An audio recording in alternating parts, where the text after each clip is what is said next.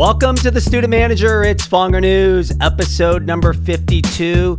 Joining me via phone in his home office in San Diego, Assistant Director, California Recruitment, David Mills of Fear the Fork, Arizona State Sun Devils. David, welcome.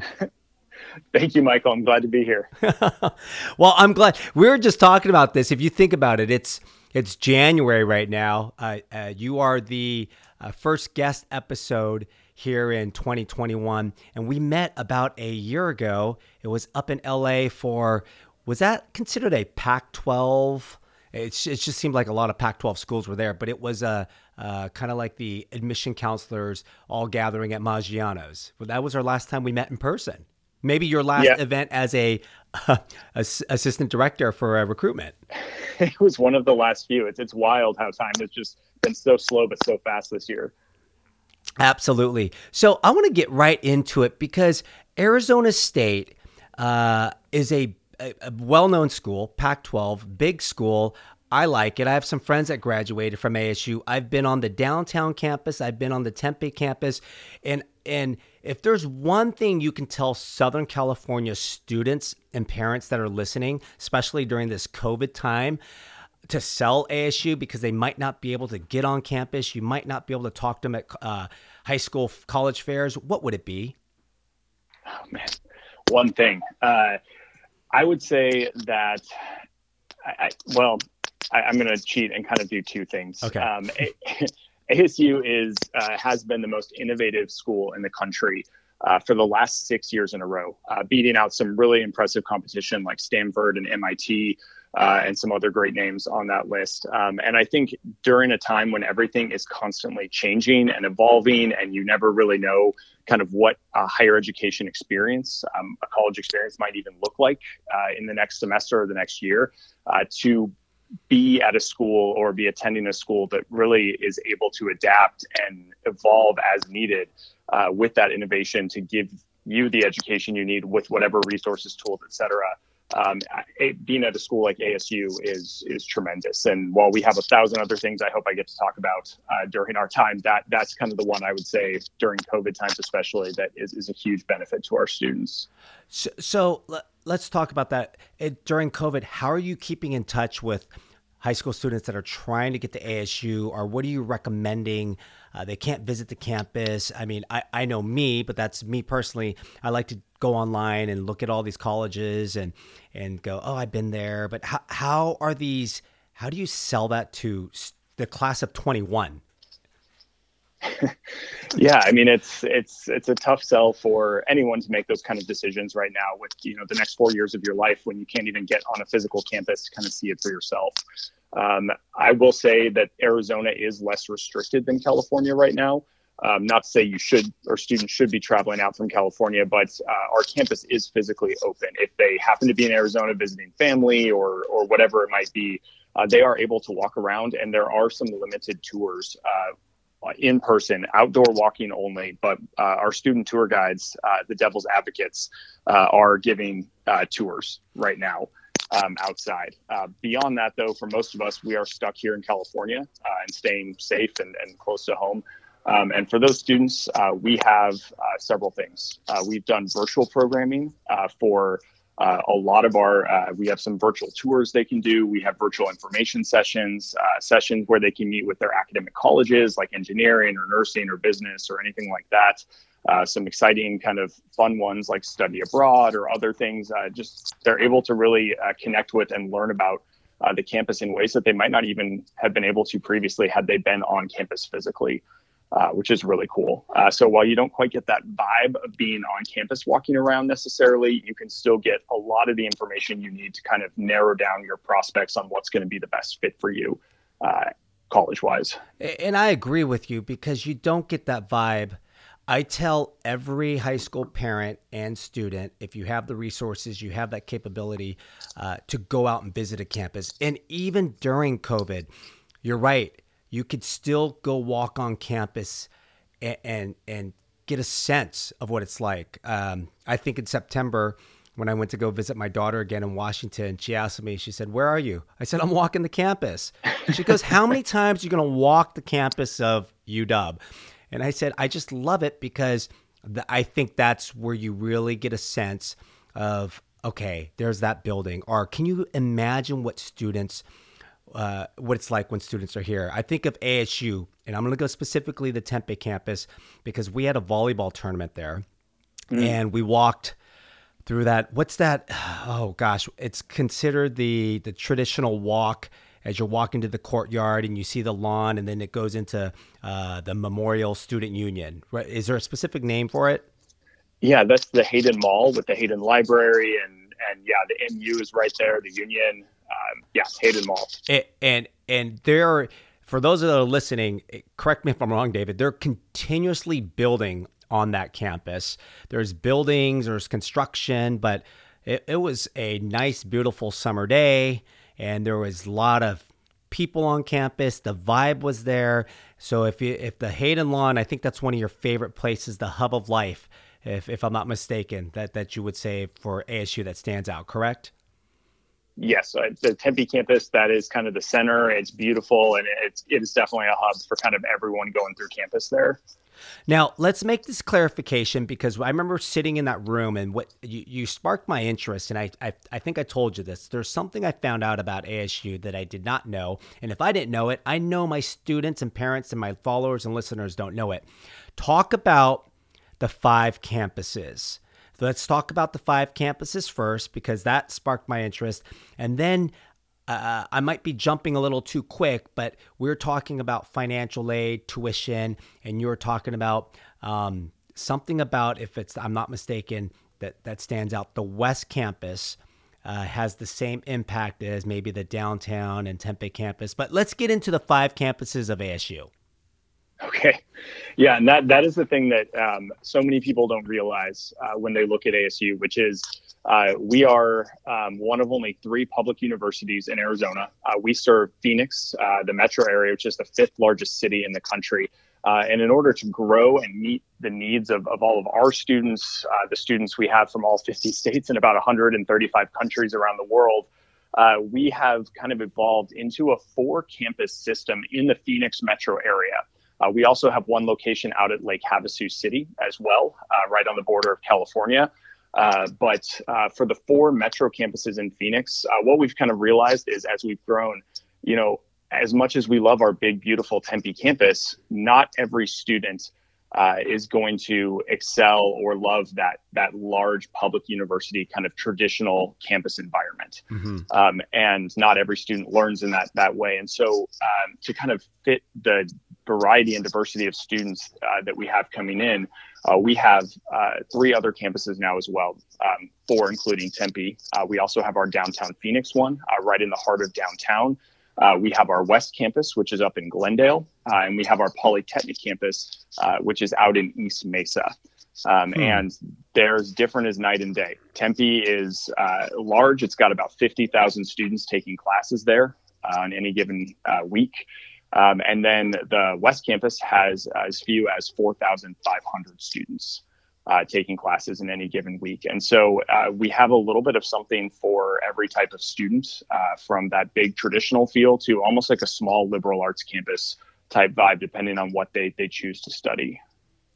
Now, at each different university or each different campus, is there different? Uh, can I major in the same thing at the downtown Phoenix campus as perhaps Tempe or even let's say the West Campus? Are are each campus different with specific colleges and schools? There there is some crossover and then some uh, standalone programs. Um, and so I, I, should back up and say that uh, even though ASU has these these four campuses or five kind of locations total, uh, if you are at one of those campuses, you are an ASU student, you're a Sun Devil uh, at all of them. Uh, you never have to leave your campus for four years to get that degree. But if you want to do things at other campuses, from general classes to clubs, organizations, uh, you want to go hear a speaker or see a show, uh, you can do anything at any campus. Um, that is all open to you. There's a free shuttle that connects the campuses uh, seven days a week. Uh, so if you don't bring a car with you, you know you have that that ability to get around. Um, but again, you choose your major or your campus based on your academic major. Um, some majors are only offered at one. Like our journalism program is only at the downtown Phoenix campus, uh, and that is because there are a lot of uh, media outlets, uh, TV stations, newspapers, and a lot of other things downtown. That's where a lot of journalism is happening in Phoenix. Uh, oh, but then you have right. psycho- psychology, which is uh, offered at three of our four campuses. Um, and you, the student, then choose which campus you want to be your home campus to study psychology. Got it. Got it. And that's the Walter Cronkite School of Journalism, if I'm not mistaken, correct? that, that is correct. One, one, of, one of the big, big journalist schools in, in the nation. Um, let's talk about majors and some of the top majors going into ASU. It's pretty much, if, if I've done my research correctly, if you're liberal arts, um, uh, business, you can pretty much get everything at ASU, correct? Or, or what are they known for besides journalism? again, it's it's we're known for options. Uh, we have over 350 majors at ASU, um, but our our rankings uh, are pretty spread out across those. Um, there's not one thing specifically we we excel in above all others. Uh, we have top 10 rankings in the country from business to photography, um, and anything from engineering and fine arts. Uh, I mentioned journalism already. We have a, a top 15 criminal justice program in the nation uh, it's it's kind of all over the map. Um, not everything, of course, is top ranked, uh, but again, it's it's throughout those 350 majors. So I'm a California student, or or I could be a student anywhere, um, or I'm a parent, and I'm listening to this. Why should I go to ASU? As compared to maybe, uh, I'll use your in-state rival, University of Arizona.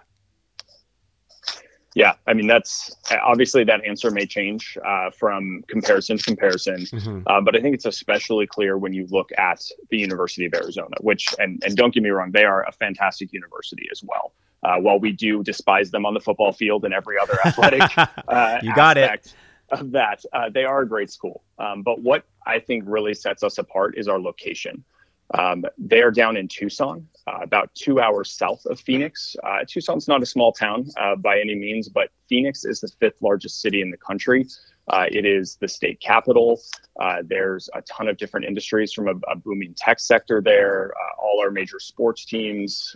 there are um, I think all the Fortune 500 and Fortune 1000 companies that are located in Arizona, all except one are located in Phoenix. When it comes to internships, job opportunities, uh, social activities, you know, whatever it is you like to do outside of class or perhaps building your resume for your future career is available throughout the year, sometimes blocks away from our campuses. Um, and to be able to do that, you know, again, throughout the four years and not have to wait till summer or wait till Christmas to do an internship uh, is a huge, huge uh, comparison or uh, for students to make between our schools.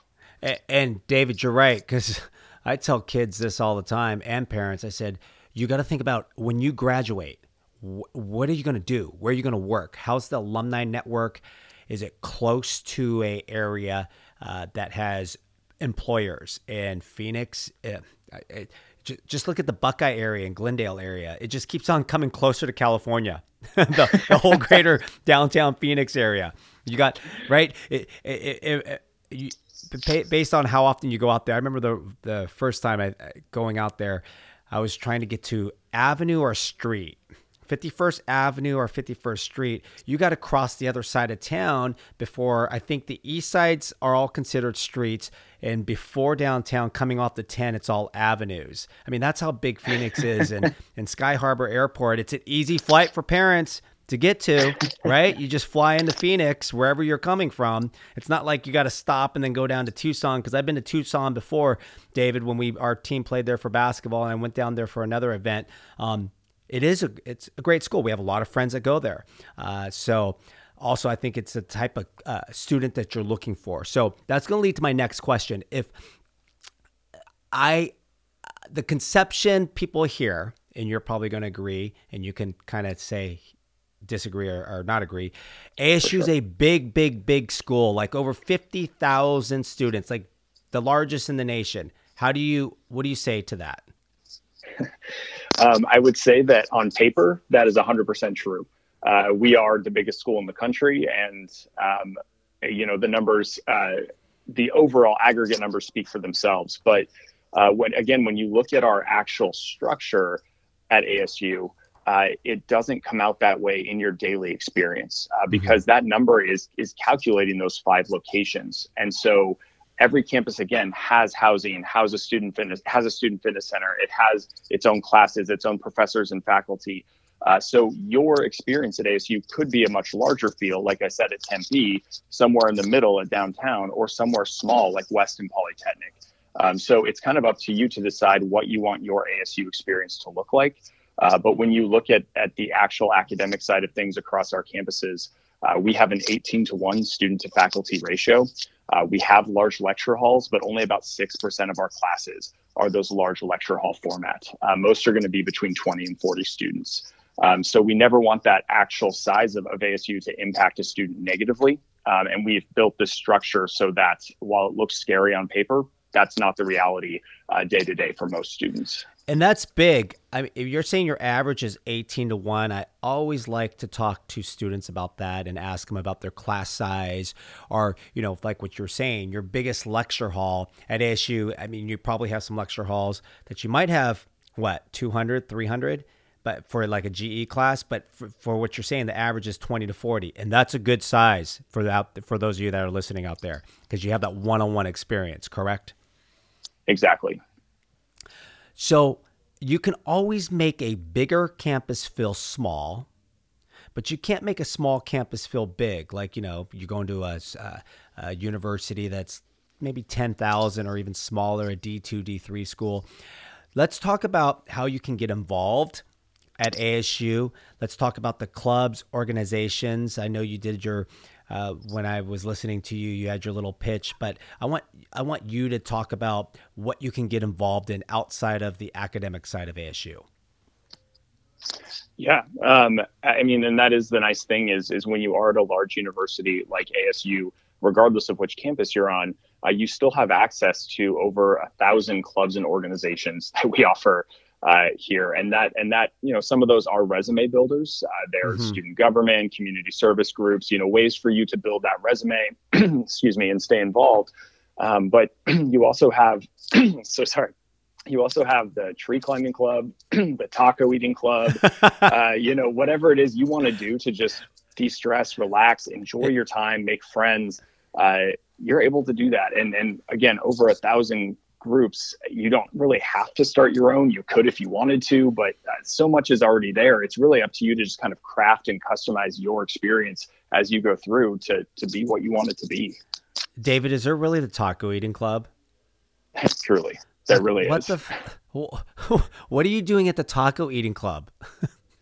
Uh, mostly just eating tacos, making friends, enjoying yourself, drinking, and drinking and eating yeah, and you know, California is obviously you know no stranger to this. Isn't going to shock anyone, but being in Arizona, we also have quite a few taco places uh, to try out. So it's kind of a, a, a, mix of trying new things, trying new places, and then of course making friends. And, and oh, you're gonna love the end of my podcast when I do. Uh, rapid fire. I'm going to ask you a lot of quick questions. Uh, uh, that I'm going to tee it up like your favorite Mexican restaurant or like your favorite bar, but we'll get there. Uh, David, let's talk about uh, finances, tuition. Uh, what does it cost for uh, out of state, in state? Kind of give my followers and audience, uh, people that you know don't want to stay in California, and most of that's who my audience is today until we grow. By the way, Dave, David, did you know I'm trying to get on Barstool? That's are you really? That's the goal for 2021. Think about it. I, I told Dave Portnoy and Erika Nardini, it's it's been like the last couple of weeks I've been following up, but I said I can help grow the next generation of audience and followers because we have high school students and high school parents. I just need a bigger platform to get to. And hello, most of your audience is all college students. It just rolls right into what they're looking for. But there's not one, at least I haven't found. You correct me if I'm wrong because you're in the this this uh, industry. I just have not found something where you can really get insight on specific colleges besides like someone like yourself, but from real like hearing it from either a student or a parent, like what it's really like. So that's what I'm trying to do. That's my service. So very cool. Um, but let's talk about finances. Yeah, so um, uh, we are a public university, uh, which means we do have an out of state and an in state tuition.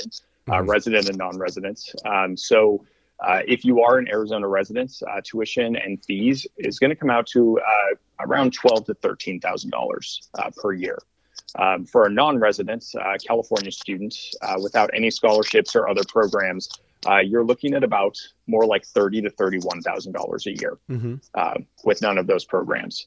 Um, there are a couple options. I don't know if you want to talk about special scholarships or or programs yet, or if you just want to keep it straight to tuition right now? What What do you think? I would love to talk about because yes, everyone always uh, uh, they'll say, "Hey, I, here's the way I always talk about it. If you're out of state, like I, I have a daughter in Washington and daughter in Wisconsin, so I say, all all all said and done, what's the total cost? Tuition, room and board, and then we can start talking about right because if ASU's tuition's at 30, you think about room and board, you think about flights. So how do we offset some of this? So what type of what can students out there uh, maybe peak their uh, do some research on to, to try to get some more financial aid from ASU? What what what's out there? Sure. Um, so, well, the first thing I would say is, especially bringing up room and board, which is obviously a crucial component to living away from home, um, is that you are going to have in different cities a much different cost of living uh, and cost of, of room and board there. So, when you look at a city like Phoenix in Arizona versus California, uh, you do find that at the end of the day, when you look at like a UC school with everything room and board, tuition and fees, even though the tuition is lower, by the time you're done, uh, room and board in Phoenix with tuition and fees can look very similar. That's true. Um, Yep. And so that is that's a nice comparison we see from a lot of our Southern California families. Just rent is much cheaper out here. Um, but from a, a, program as far as scholarships, other things that that California students can look at, uh, the first and biggest one that helps uh, our out of state students is ASU's academic merit scholarships. Uh, we call them our New American University Awards. Um, and those are uh, based automatically when a student is admitted, they are automatically considered for those merit scholarships based mm-hmm. on their academics. Um, it's their core classes from high school that we look at, uh, their GPA in those core classes, uh, and then ACT or SAT scores if they have them. Uh, we are test optional this year for those uh, since. I'm glad you brought so, that up. Good. Test yep. optional. test optional for both admission. We always have been, but this year for merit scholarships as well, since a lot of you couldn't take the test okay. in California. Um, so merit scholarships, those range for out of state students uh, from about 7,000 to about 16,000 per year. And they are renewable for the four years that you're at ASU. Um, so you can automatically take roughly half of that out of state tuition uh, every year that you're there, depending on your academics and how strong they are coming to ASU.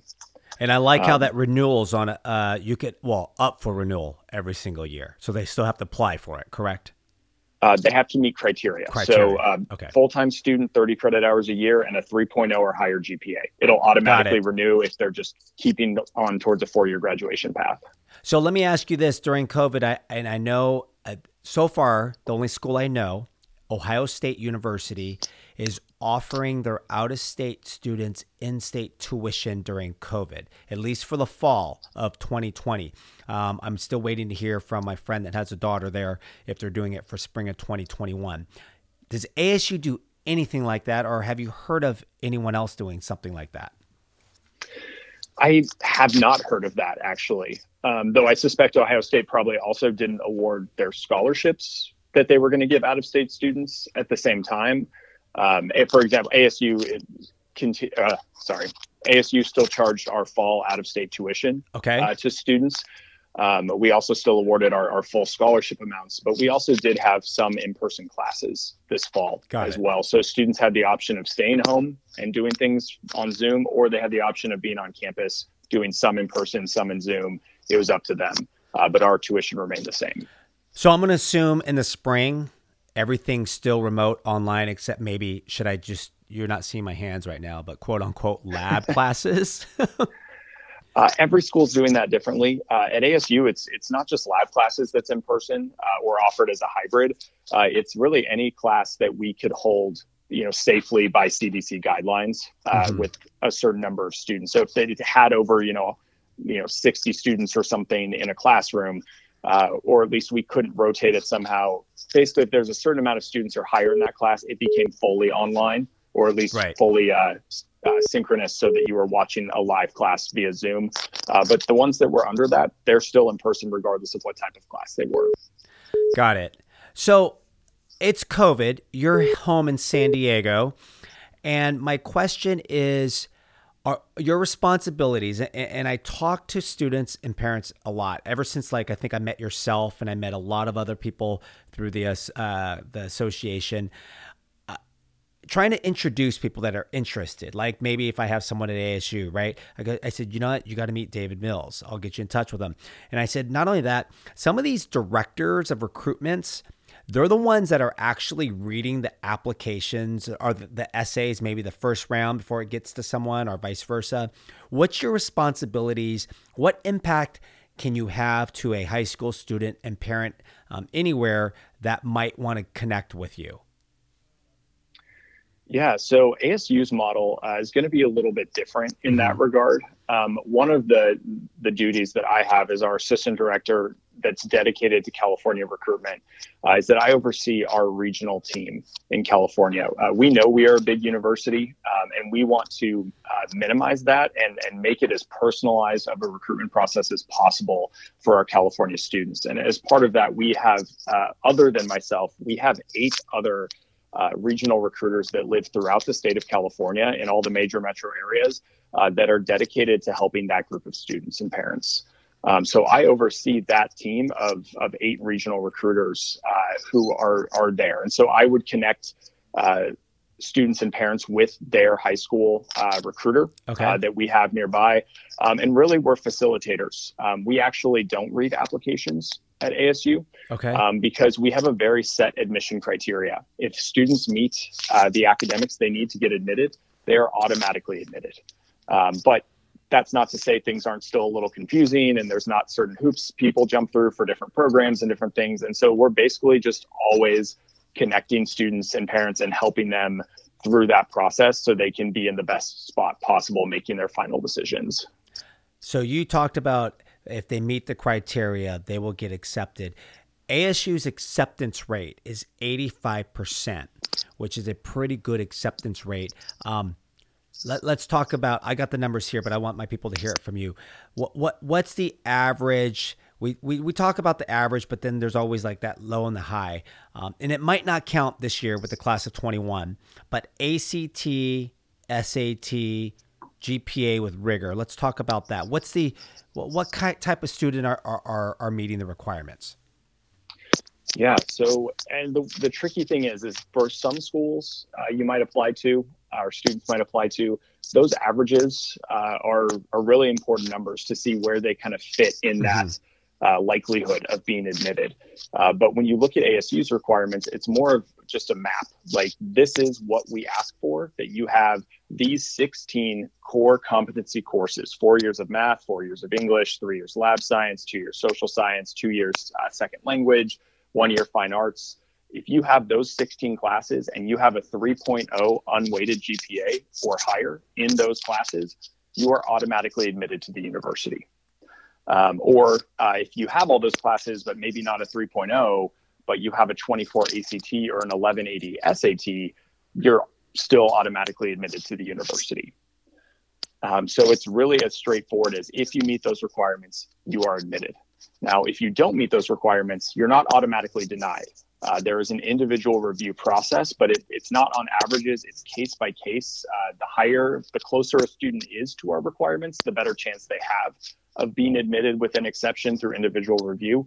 But the further they get away from it, the less likely that is. Um, and we have a kind of a, a, review committee that makes that that final decision. So I want to talk about that because I've had students and parents come to me and they said, "Hey, I didn't get accepted here, and uh, I felt I go. Let's talk about the rigor, and and you're probably the same way. I always ask for the unweighted GPA. I, I don't like when people go, "Oh, I have a four six. Um, well, it depends on what school you go to. It depends on what classes you take. Just give me your unweighted. Do you agree with that philosophy first? Uh, I mean, for us, yes. Okay. Um, and I think everyone else too. For us, for sure. Yeah. so people go, really? I'm like, yeah. What the fuck? I'm like, Unweighted GPA is what they want. and then we also look at the rigor. But I want to go back to that case by case scenario. Okay.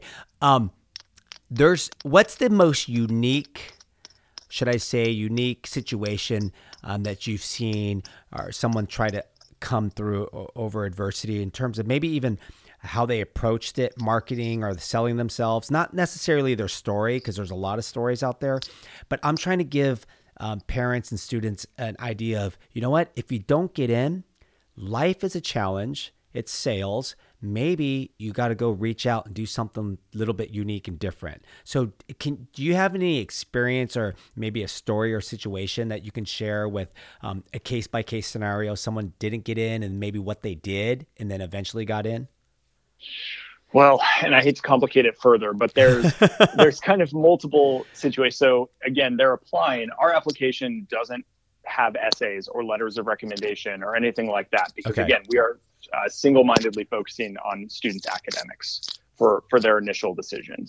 Um, so again, if they have it, they're admitted. If they don't, then it's case by case. Okay. Uh, and if they again are close or have almost everything we need, whatever it might be, uh, we're making those decisions. Um, but at that time, we still have no additional info. So if they are far enough away from our requirements that we end up saying uh, we're denying this student, um, the first thing I would advise them to do is is to touch base with their admission counselor to find out what even really prevented them because they may have had a 3.0 GPA but missed a few right. of those classes we require. So they should first just understand why they missed it in the first place, according to ASU.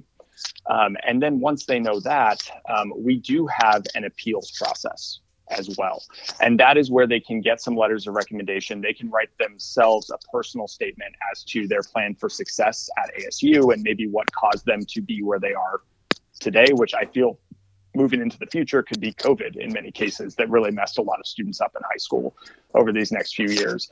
Um, but they have the opportunity through our appeals process to really kind of lay out their full story and how they can be successful at ASU.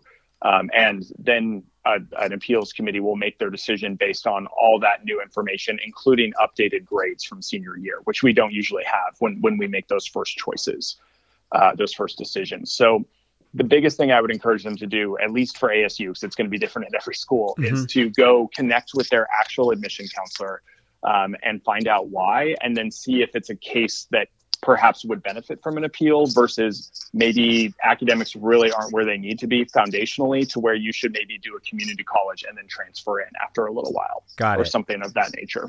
So my big takeaway if you're out there listening, if you do not get accepted the first time, go contact the missions office again. Maybe see if there's an opportunity to appeal. Uh, David, I want to ask you especially during COVID, what advice, what recommendation would you give to that class of 21 high school senior today? Um, for today, uh, fall, sorry, just to make sure I understand the incoming class for fall 2021, Correct. or there'll be a senior starting in 2021? They're a uh, senior class of 21 high school, they're class of 25 college, potentially going to ASU next fall. Like what? as most of them already have applied. Right, December fifteenth is the like deadline for most universities out there, colleges, early action, early decision. But what what advice? Here we are in January. If they're listening now, what advice do you give seniors today? Yeah, um, I mean, with a lot of the restrictions right now on travel and, and the impact COVID has had, um, I would keep that in mind. Um, I would do a lot of research uh, online because schools are hosting a ton of virtual events right now. Uh, they're offering a ton of virtual tours. There's so many great brochures and, and pieces you can read online uh, about the schools. I would I would do as much of that as humanly possible right now, including applying for financial aid and scholarships, mm-hmm. Uh, so that hopefully in a few months. Um, I should also say that most schools ask seniors to decide by May 1st Correct. where they're going to go to school. So, knowing all that, do as much front loading as possible right now on your research and decision making so that hopefully by May you have the opportunity to go set foot on some of these these campuses to where you know everything about the school but you just got to see it and feel it. And hopefully you can connect the final dots in maybe April instead of just starting the process of thinking about it in April when you get to go visit the campuses. Uh, do you think they'll push back the deadline date for making decisions like they did last year? I don't know if there will be a big formal announcement from every school. about that. But I think if you are in contact with your admission counselors and you're working with them, I think if there's any unique situations or or reasons you may have to want to delay that a little bit, uh, I'm sure a lot of schools will be more flexible in, in working with you. And any advice out there to parents uh, that maybe are uh, parents of not only seniors but sophomores and juniors? You know, the reason why I ask that is because my I, I, have a freshman in college and a sophomore in college. Now, my obviously my sophomore went through the entire experience her freshman year, and then COVID hit her sophomore year my freshman at Wisconsin, like I tell her and all her friends, they don't know what they're not, they don't know what they don't know. So they're enjoying it. She leaves this Thursday and she said, I've had the greatest fall, take away football. Yeah, things aren't like all in person, but she's had, she's having a blast in Madtown, right? So I always said, even maybe three months ago, I feel sorry for the really bad for the class of 21 who are seniors now.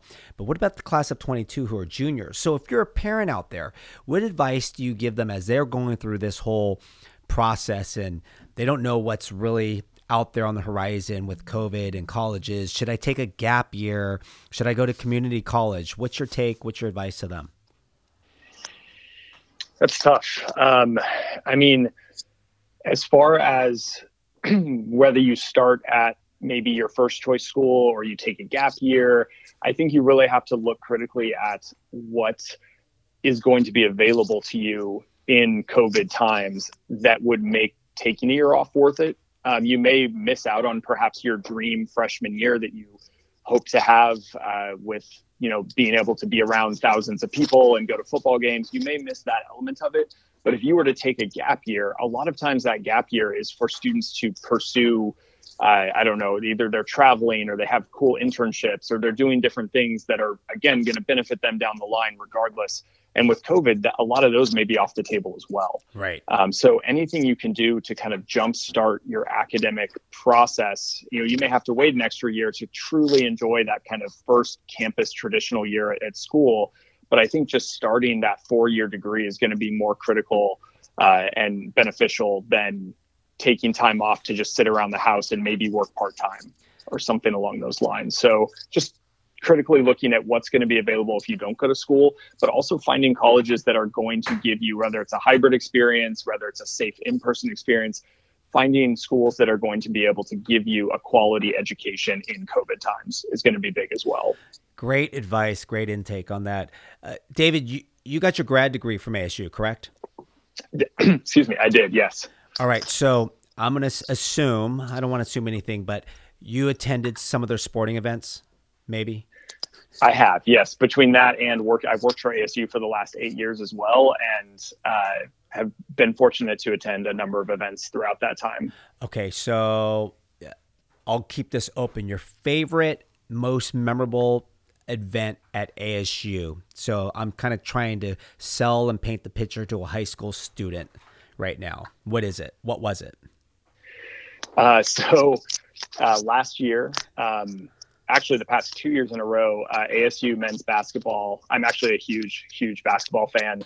Um, and ASU men's basketball uh, signed a um, or they figured out a chain where they got to play uh, KU, uh, the Jayhawks, in basketball uh, once in Lawrence, Kansas, and once uh, in Phoenix. And uh, two years ago, they beat KU at Allen Fieldhouse in Lawrence, which is almost impossible to do. And then last year, they beat KU uh, at Wells Fargo Arena in in at Tempe, and it was absolutely insane.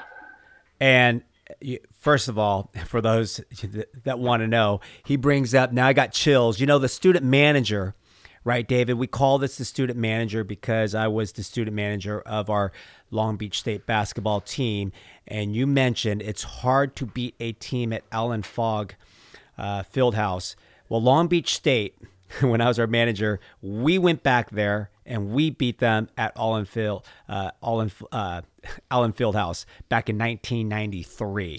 So I know exactly what you're talking about. and, and, you're an alum. You you studied poli sci at KU, Rock Chalk Jayhawk, baby, right? I did. I did. So I, am it was a torn, a torn experience for me. But to see all the students, you know, at ASU just like living that upset win and storming the court and just that incredible kind of atmosphere uh, of that that basketball arena was was so cool. And, so I'm glad you led into that because I think basketball and football are probably the two main uh, uh, sports where students are going to watch. So you just talked about th- that type of atmosphere and envi- environment. What is it? What is it like on game day for football? Uh, the tailgating, the atmosphere.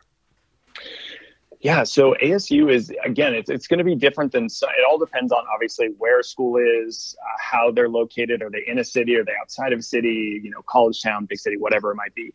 Um, ASU Sun Devil Stadium is kind of right in the heart of Tempe, which is a city unto itself, part of, as part of the Phoenix Metro.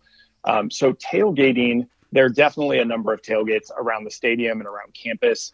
Um, but the actual tailgating is a little bit less outside uh, on game day at, at ASU because the stadium is just like two blocks away from Mill Avenue. And Mill Avenue is downtown Tempe. It's like the college downtown vibe. All the bars and restaurants are there, the sh- like the stores. So it's kind of a mix of tailgates, but also a lot of people just they call it Devils on Mill. Um, and everybody kind of you know starts on Mill for the day, and then you know moseys their way over, yep down moseys their way down to the stadium.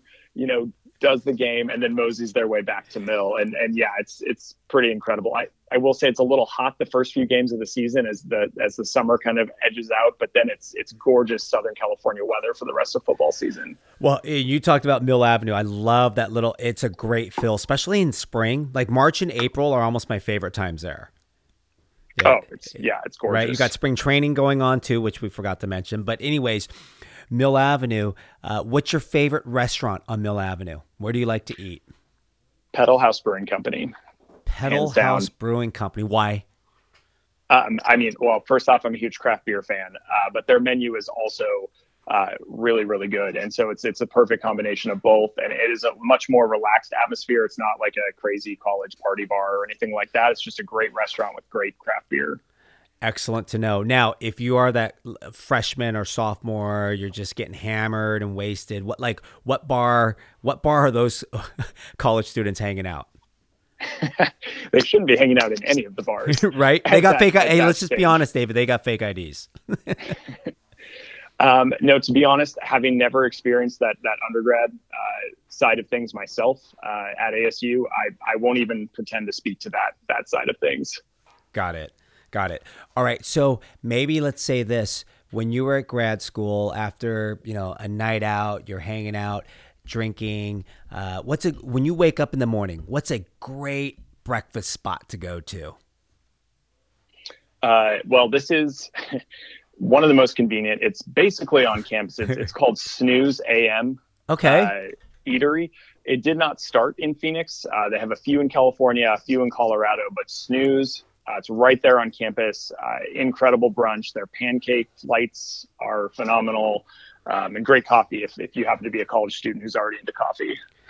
well, you know, there's two snoozes out here in Southern California, and I've been to a, one in Orange and one in Tustin. You're great. And you got to get there early because the lines are long and they're mm-hmm. good. It's good food. So before I let you go, is there one thing maybe I have not asked you that you think would help a high school student or a high school parent? I think the big thing, and we, we touched on this, but uh-huh. I would say not, again, judging. It's essentially not judging a book by its cover, but don't judge colleges, ASU obviously included, but don't judge colleges based solely on the number of students or solely on their their acceptance rate because oh it's so easy to get in here it must not be a good school um, but that couldn't be further from the truth in ASU's case and in many other schools' cases. Uh, California is a unique state where the public universities are excellent and they're very competitive and hard to get into. Uh, it just so happens a lot of states have great public universities that aren't as hard to get into, but still measure up in many, many other ways to California schools. So, just not to count anything out, do your research, do your homework. Is this going to be a good fit for you? Even if on paper it appears to be easy to get into or something along those lines? Will it help you get to that future career goal? Right. And you, you know what? That's a great ending point because, yes, 85% acceptance rate. But you know, here's the number I always talk to my audience and followers about the retention rate after your freshman year, who's coming back ASU is 88% retention rate, but then more importantly, it's 67% graduation rate. And after you graduate, right, it's all about getting a job.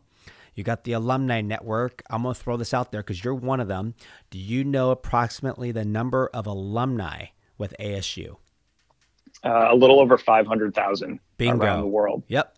That's huge. Um, you're talking about like, that's almost like Michigan's. Uh, Wisconsin has a big one. Mm-hmm. Who else has big alumni networks? Anybody over 300,000, that's a huge, huge network. So it's not you know, college is starting something and finishing something. And obviously, not only after you graduated ASU, you're currently working at ASU, uh, doing some great things over there. Um, but I wanted to have you on, talk a little Fear the Fork, the Sun Devil. Who's your most famous alumni, or you personally? Because I have my favorite ASU alumni. Who's your favorite ASU alumni? Um, so I'm going to cheat a little bit, um, okay. actually, and say Pat Tillman. Okay. Um, uh, Pat Pat Tillman, I, and I say cheat because he isn't necessarily well known outside of the ASU community, but he's from the San Jose area. Uh, originally, he went to ASU for his undergrad. He played on our football team. He was drafted by the Arizona Cardinals. Mm-hmm. Uh, but then when 9 11 happened, uh, he decided that he was going to leave the NFL and serve in the Army Rangers uh, as a Green Beret. And uh, he went over and was actually killed in combat uh, in Iraq. Um, and I mean, it's it's a tragic story, but his just examples of leadership and like a servant's heart, and just you know wanting to help his country and his fellow man was just it's it's no one else can compare to that in my mind. As far as not that we don't have other great alumni, but uh, he set a very high bar as yes. far as what it means to be a Sun Devil.